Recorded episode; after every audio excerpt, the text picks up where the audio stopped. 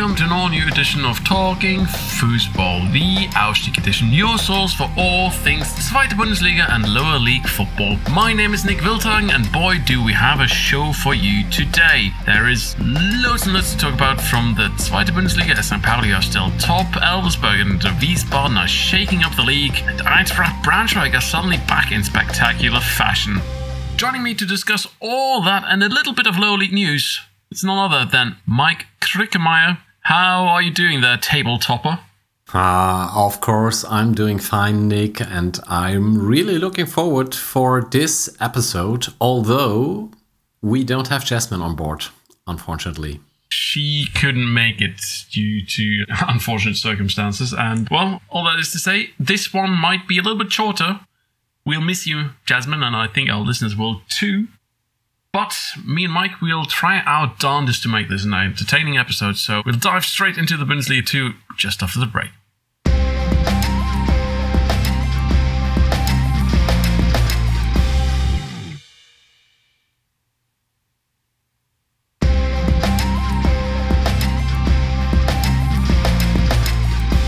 Right, here we go. Maik, as we mentioned at the start of the show, St. Pauli are still topping the table. Hooray! Way.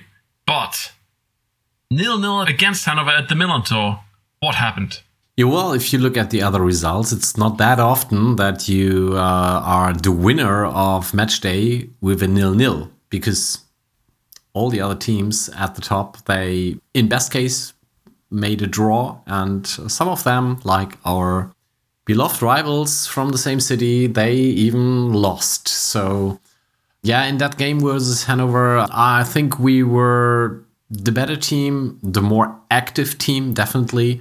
But we failed to score, and it was also, to me, it really looked like chess. So, two teams looking at each other, waiting for errors on the other side.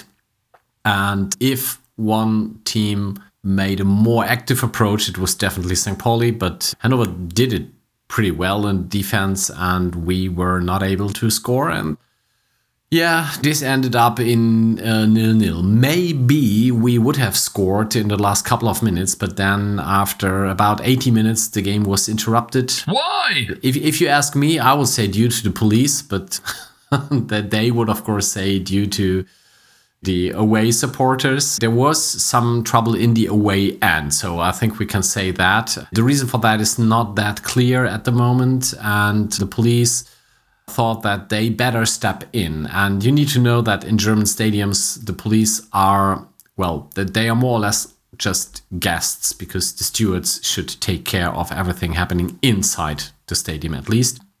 But of course, if they see that there is a really, really strong kind of danger, then they are allowed to step in. And this is what happened. And of course, it's not a very good idea to step into a sold out away block, especially when it's totally packed, and then jump in with about, uh, I don't know, 12, 15 policemen in, in full armor.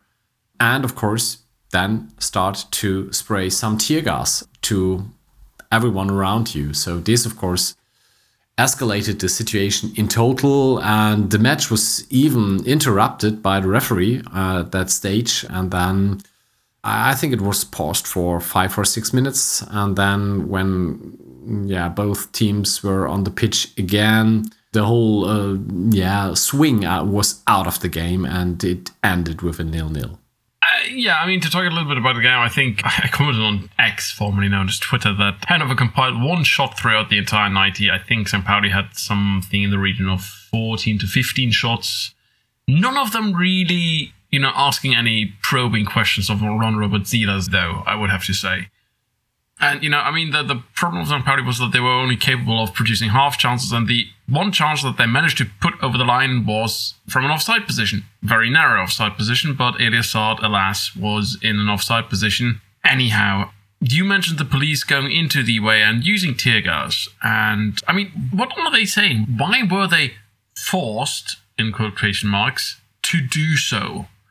Because every player on the pitch seemed a little bit befuddled, if I'm being honest yeah, well, I think they had better things to do than to look in the away end. But Yeah, the official version is that there was a fight going on and that there was a single person laying on the floor, still being kicked, and they were worried that even his life is in danger. And that's the version of the police, and that's the reason why they were forced to step in.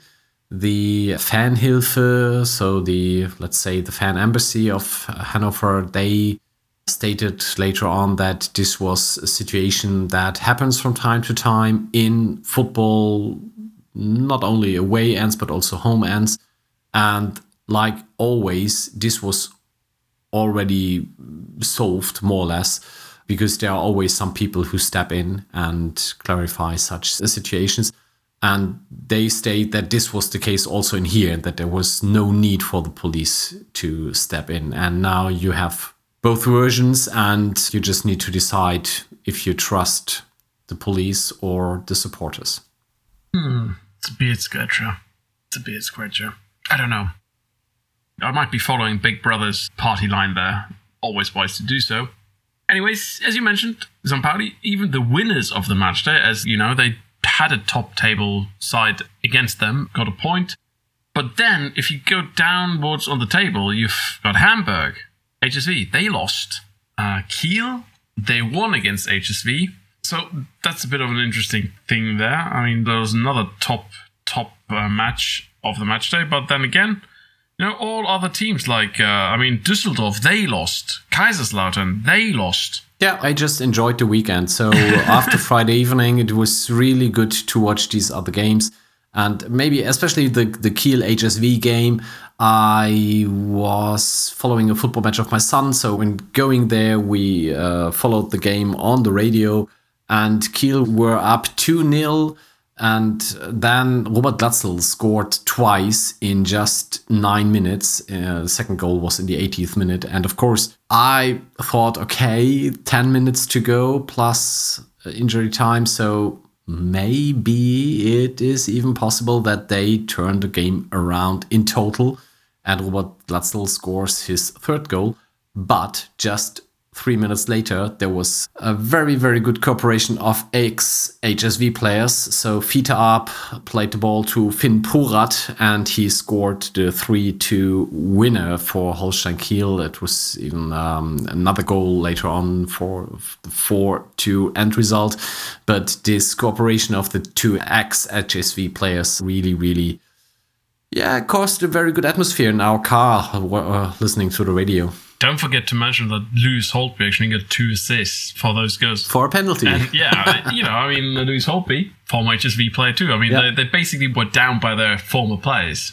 Yeah, and of course, also ex FC St. Pauli player was involved because Tom Rothe, who is on loan from Dortmund, he made the final assist to that 4 2 goal and he played in the youth for St. Pauli. So lots of ex Hamburg players involved in Kiel in total. And yeah, I think it was the 11th game of these two clubs in the Zweite Liga, and HSV just managed one win out of these 11 games. And as this is kind of North rivalry here between these two clubs, I think it's really embarrassing for them. How deep is that rivalry going, though? I mean, it's not really hatred like Werder Bremen against HSV or St. Pauli against HSV, surely. No, I met a, a diehard HSV supporter on the weekend, and he told me, well, Kiel was always HSV City. So I think he, he, he was not at the game, but he said, I really hate these guys in the Kiel, and all their parents went to the HSV, and now they celebrate a win against us. So yeah, it's kind of funny uh, when you look at that from that perspective. And I think for Kiel, that's as Lübeck is not in the same league, the game against HSV is their game of the season. And obviously, uh, when they play each other 11 times and they only lose once, they do it quite well. do so indeed. Well, talking about Kiel, then they're up there now. How are their prospects? well, we beat them 5 1 at our home game, so I don't really understand how they do it in this good way but on the other hand, like you said, they are in third place. They do have 23 points out of 13 games. But if you look at the goal difference, so it's 23 21. So I think it will not last until the very end. So I think clubs like us, like HSV, and also Hanover and Düsseldorf, in the end, will perform better than Kiel does. So in the end, when you look at the weekend, you sort of think, well, right, of the top table sides, there's actually only one that won, and that was Kiel. But they're so far not the one that has impressed you the most out of the entire top five. Yeah, well, on the weekend, of course, but yeah, I, I think in the long run, they will not be in the top three. Right, and talking about getting closer to the top three, you know, there are some surprising developments a little bit behind the top three. I mean, Düsseldorf is in fifth on 21 points, but then they are no less than one, two, three, four, five sides in total with Düsseldorf on 21 points. So, I mean, the gap from Elversberg in ninth to. Pauli in first is only six points. And HSV in second obviously has three points down to ninth now. Two of those sides on 21 points are Elversberg and Wiesbaden. Now, Elversberg, they won on the weekend against none other than Schalke, 2 1. Maybe slightly fortunate in the sense that, you know, they were looking good after that 2 0 lead, but once Schalke got one back, they were swimming at the back for some stretches uh, Wiesbaden, they won 2 1 as well against Kaiserslautern. They even turned a 1 0 deficit into a 2 1 win. Is there any popsicle chance in hell that either of those two sides is going to play a role that high up the table towards the end of the season? Well, in this league, you never know. And I mean, for Elversberg, it would be the third consecutive promotion. Yeah, I really can't imagine that. But you need to say they had a draw on the first match day in Hanover, then they lost three games in a row, and you were thinking, okay, it was too early for them to get into the second league and so on. But after that, so from match day five, they had only one loss, and this was last week when they played us. So I've been to Elversberg. It's quite uh, nice.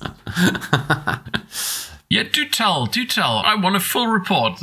You know, let's let's talk about getting to Elversberg. Let's digress ever so slightly from what I was asking originally. How do you get there? How difficult is it to get there? Did you get on your underground plane in Myanmar? The most important thing is Elversberg does not have a railway station. So you need to go. Uh, well, first of all, it's in the southwest of Germany. So maybe we start with that. So you need to go to Mannheim, Kaiserslautern, Saarbrücken, so that area. And the final destination to get to Elversberg is St. Ingbert. This is the little village. It's also not very big, but at least it has a railway station and some hotels. And this is where we stayed. Does Elversberg not have hotels? I think they do have a hotel full stop. Ooh. But I'm not even sure about that. So I'm not sure. I, uh, uh, someone explained to me that they are just a really small village and they don't have a railway station. They don't have even bigger car parking spaces. And this is the reason why they do have a shuttle service from two villages around them. One of them is St. Ingbert, and I forget the other one. And so you need to use this shuttle service to get there because you can't even go there with your car if you want to, because you won't have the chance or the possibility to park because all the houses around the stadium, it's oh, I don't know the English word. So you're only to, allowed to park there if you're living there. So you get a, a certain certificate or whatever and yeah, so you need to go to St. Ingbert, park your car over there, and then use the shuttle service. And it's about 10, 20 minutes, depending on the traffic, to get there. And then they do have a, a lovely little stadium. They are still, of course, building it or refurbishing it because they got up to this second division far too fast and it's uh, well you, you know these these stands that are just built for a year or two. And I think they need to extend the capacity to 15,000 for the next season to get uh, the license to play another year in the second league. And they are working hard on that. Uh, at the moment, the whole away end is on such a uh, how do you say it? It's not a, a constant uh, stand. They will definitely need to pull it down again and build something new. It's a makeshift solution. Yeah, yeah, yeah, correct. But the main stand is totally new. It's, it's named after their sponsor, so it's Ursapharm, so some kind of medical company. I also learned a, lot about that. So this is a, a family-driven uh, company, and the father is, I think, the owner of the company. The son is now the president of the football club. So it's really, really a family business, and maybe yeah, well, it's this part in Germany where you where you do have all these companies that are eager to step into football because they do have some money, like Hoffenheim with SAP. And maybe Elversberg is a smaller version of that. But to me, it's a little bit more charming. So they don't have that tradition, they don't have a railway station, but they are doing it really, really good. And well, with only 1,500 people, they went to Schalke and they rocked the stadium and they won away. So, what else do you want to have? Oh, I mean, that's the spirit. Any sort of impressions on the beer that was served in Elversberg? Do they serve some sort of charming local brew? Oh, I'm sorry, I did not drink any beer at the football game. Sorry. Ah, uh, it's Coca Cola for you once again, you capitalist swine. Any note on the food? You know, were there many vegetarian dishes on the menu at Elversberg, or is it just, you know, Stadionwurst? I haven't consumed anything, but I can make some uh, pub recommends for St. Ingbert.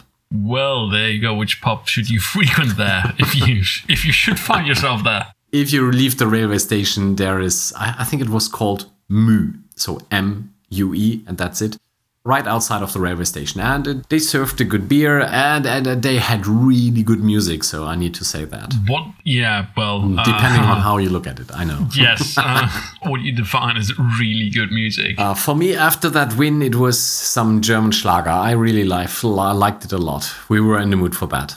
Great. Well, I wouldn't have been, even if I was drunk as hell but you know, different strokes for different folks, I suppose. Uh, anyways, uh, one last topic that we really should dive into, and that's Braunschweig. Braunschweig, they got a new coach. That's correct. And it did not look that promising in the beginning after the interim coach lost two games and they now brought in Daniel Scherning, who was a former Osnabrück coach and hooray, they played Osnabrück on the weekend. They were 1 0 up. They got the equalizer close to half time through a very stupid penalty caused by the goalkeeper. And Michael Cuisance from Bayern player scored the equalizer with that penalty. And then in the second half, after exactly one hour, he got a yellow red card. And this is a story for itself because he got that card because he was standing in the way of a free kick yeah, that's a yellow card if you actively try to block that. But if you look at how it went, to me, okay, he makes a step into that direction, but then he goes back, and then that I don't know which Braunschweig player did that, but he just took the free kick and he hit Cuisance directly and it was a very smart move from that player, but and, maybe it was a little bit a dumb move from Cuisance, but it was a really hard decision from my point of view to get that yellow red card. Nevertheless, it was 30 minutes plus extra time or injury time for Braunschweig. They got up to one in the 71st minute, and everything, of course, yeah, everyone thought, okay, this is a win. We will leave the last place and hand it over to Osnabrück. But then, two minutes before the end, Osnabrück got another penalty, and this was also a really, really strange one because it was a header, and the Braunschweig player was uh, hit from the back with his arms wide open. And he was not able to see the ball, that was coming from his back. So for me, it was another really, really hard decision. Now, on the other side, of course. And this was the equalizer 2 2. And then they announced seven minutes of injury time, and after 98 minutes, there was the final goal, and this was scored by, you might remember him, Ermin Bičakčić, former Hoffenheim player. Yes, I remember. I remember you saying, "Well, you know, they need more goals. They need more goals. they should bring back Anthony and, and Bičakčić. What should they do with him? He's not going to score any goals for them. He's a defender." Yeah, but he scored after I think it was corner, and uh, yeah, he scored in the 98 minute, and then, uh, as I said, injury time was announced with seven minutes the VAR stepped in. Oh, well, that's always good. And the VAR stepped in for five minutes. So from seven minutes of extra time, 90 plus eight, they scored a goal, and then another five minute VAR discussion. And it was, I don't know if there was anything else, but it was announced that this was only because of offside. So, how long? what, what do you need to do to check offside for five minutes? I, I I'm really still in favor of the VAR, but they don't make it easy for guys like us. Yeah, the drawing of lines in that basement can go on forever and ever and ever sometimes, and it is really painful. But you know, lately I've heard that people say this adds to the suspense. I like the five minutes that I'm waiting, not knowing if it's a goal or not. Uh, yeah, okay, we, we could make an extra episode on that. In the end, it should be the right decision. I'm still in favor of that. So if it takes whatever it takes, then it takes whatever it takes. But uh, of course, for an offside decision, I don't understand five minutes. So that's it.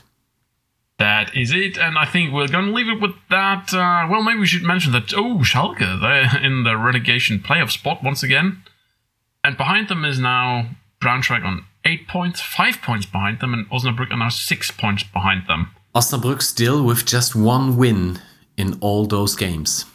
And this was against HSV, of course. Yeah. I mean, Braunschweig, are they having HSV coming up anytime soon?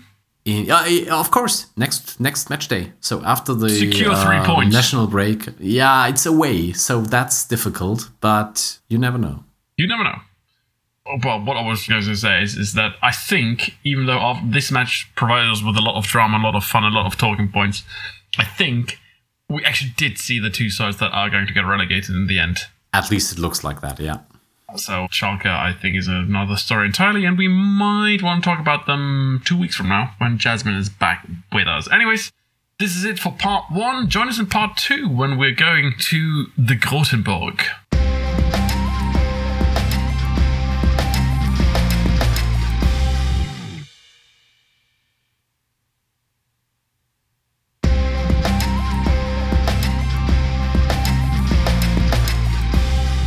We are. It's part two of Talking Fussball, the Aufstieg edition. Well, one lower league story that we thought was worth talking about, about KFC Uerdingen. Now, Maik, for those of our listeners who haven't heard the name KFC Uerdingen before, they have a glorious past. Yeah. Which we should mention before we start talking about their current predicament. Yeah, of course. Well, if you have not heard KFC Uerdingen, uh, it has nothing to do with Kentucky Fried Chicken, of course. It's Krefelder Fußballclub Uerdingen. And the club was formerly known as Bayer Uerdingen, so you might remember that one. And this club has a really glorious past, of course, and even won the European. Oh no, did they won it? No, they lost the final, right? They lost the final, yeah. But, but, but they had this magic European night when they turned a game around against Dynamo Dresden, which was really, really impressive. And they won the cup, didn't they? The DFB Pokal? Yeah, they won the cup. I think even against Bayern, if I'm not mistaken, but okay, doesn't matter. Friedhelm Funkel played for them. Yeah, that's correct. And of course, you mentioned it, the Grotenburg. That's one thing they are famous for, so their stadium. And of course, the most famous, iconic thing around KFC Uerdingen is the Grotifant. so it's their mascot. It's uh, it's uh, elephant, and uh, for whatever reasons they called the elephant Grotifant because of the Grotenburg. Okay, but that's not why we are discussing that. If you wonder, can I just sidetrack you by saying that Gladbach once considered to go ahead with a mascot named Bumsy. Well, St. Pauli uh, invented Ooh. but this was just an April Fool's joke. yeah, well, Uerdingen now plays in fifth tier, which is really, really hard for them, taking into account their glorious past. So it's the Oberliga Niederrhein, so even below the Regionalliga at the moment. And they are not even top of the table. They are fifth at the moment, behind Sportfreunde Baumberg, Ratingen 04, Schonnebeck, and VfB Hilden. And even I need to admit, I have never heard of all these clubs before. So uh, it's it's really really dark at the, the at the moment. Yeah. Tough crowd. But, you know, I mean, having said that, there's an explanation for that because, I mean, Erding has struggled with. I mean, this sort of club, which is not really big. Uerdingen is not a big city. It, you know, it's it's not like there's a fan base of thousands and thousands of people. It's a very small group actually, but they do support this club wholeheartedly. So this sort of thing, as it turns out, it attracts the wrong kind of people, especially in terms of the wrong kind of investor. You know, they had this guy who once brought uh, Ailton to the Grotenburg and all, all that kind of crap. Oh, this was it a Russian guy? No, no, This, the guy before him. Ponomar- Ponomarev? Ponomarev was the guy after that. Okay. I mean, he sort of spent some money, the Russian oligarch, spent some money, brought in a lot of players with, you know, Bundesliga and Bundesliga 2 experience, but, you know, he never did anything about the structures or the facilities or the training conditions at the club. Fired coach after coach after coach. But, you know, that, that sort of approach got them into the Dritte Liga, where they stagnated, even though they had players like Maximilian Beister, Assani Lukimya, you know, a lot of like players with Bundesliga flair even in their squad. In the end, Pomarov pulled out, and that really set things into motion because they got relegated from the Dritte Liga to the Regionalliga. Then they sort of went into a state of economic collapse and were relegated to the Oberliga, where they're now. And now it seems, once again, hey presto, the wrong kind of investor has arrived. Or sponsor in this case. Yeah, maybe not investor but sponsor. But yeah, the news are saying that uh, might go into bankruptcy again. At least they do have some really, really hard days at the moment. So rumors are saying about something like 700,000 euros and so on. And one of the reasons for that is that their main sponsor, Das Bob, did not pay all the rates up to now, and this for the moment is at least 200,000 euros of that. So, Das Bob, you might have never heard about it. it they uh, themselves say they will be the new Amazon, but just in good. And uh, yeah, hmm. I personally doubt that this is the truth and that they will have huge success in the near future. And you might think that the same happens for KFC Erding. I mean, Das Bob, you know, they want to be the new Amazon, but, you know, more sustainable and all that kind of crap. But, um, I mean, what they basically want to do is they want to establish some sort of website or online shop. And, you know, they've been around. I mean, that partnership was struck in April of this year. Uh, seven months later, there still isn't any online shop. If you go to their webpage, there's a lot of like content and news articles and stuff about what they want to be and how they want to be it and how they're going about it. But they're not actually selling anything other than Yeah, but they do it in a good way, of course. they do it in a very sustainable way. Even have their own currency, the Bob coin. Yeah, I, to be honest, a new company who creates online shops has their own currency or cryptocurrency. Yeah, well, what should possibly go wrong? I totally trust in them from now on, and I will not buy anything at Amazon anyhow. So I'm just waiting for them to pop up with a new shop. Well, that's all the advertising we want to give to Das Bob. We'll follow the story more closely and see how things are going to evolve for KFC Erding there. you know, they are a club with a brilliant history that has really, really fallen off on hard times. But suffice to say, I think there are a few souls in, you know, Krefeld that really do support this club wholeheartedly and are always going to do so, no matter what division this team is going to play in. That's correct. I do have one more topic. Right. And this is related to Uerdingen because in the next round of the uh, local cup, they do play Rot-Weiß Essen. Ooh. Ooh. And this brings us back to the third league. And Rot-Weiß Essen silently moved up some places. Yeah, I mean, I, the last time we spoke about them was probably about the firing of Felix Bastians, who was their captain Another player with a lot of Bundesliga and Bundesliga 2 experience. You know, the skipper was said to be a bad example, got the boot, and all the officials said, uh, you know, our coach has our full confidence. We want to go on with him, and he's going to sort things out. And sort out, he did, it turns out. Obviously. So uh, I, I, think the last game, I'm not really sure, but I think the last two games of uh, Felix Bastians were a 4 0 defeat in Unterhaching, followed by a 0 5 defeat against Verl at home. And this was on the 7th of October. And since then, 2 1 away win in Dortmund, 2 1 home win against Saarbrücken, 2 1 away win in Duisburg, so 3 2 1 wins in a row. And just guess the next result. Two win home win against Bielefeld. And on the weekend, they surprised us all because there was a 2 0 win against Mannheim.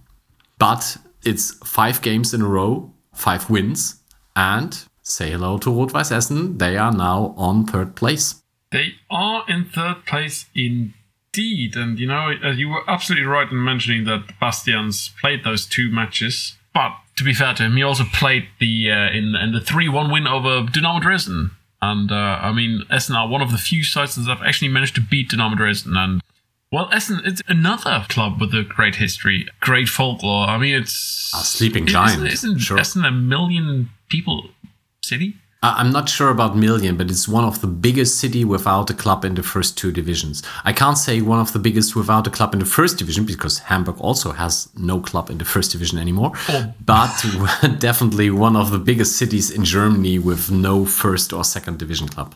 And you know they do have a great history. I mean, in the seventies they were sort of a bogey team for Bayern for a while there. Uh, Sepp Maier, the goalkeeper, actually uh, once experienced to be have a knife thrown at him at the Georg, Georg Melches Stadium you know, I mean, uh, different times. I mean, these days that match would have probably been just suspended. Uh, anyways, I just googled Essen to be sure that I was right about the size of the city, and uh, actually, I overestimated it ever so slightly. Population of Essen is five hundred eighty-three thousand. Yeah, but similar similar to Bremen or Hanover, and uh, definitely yeah, and and definitely one of the bigger cities without a professional or well D, let's say uh, without a DFL club, if you just take League One and Two.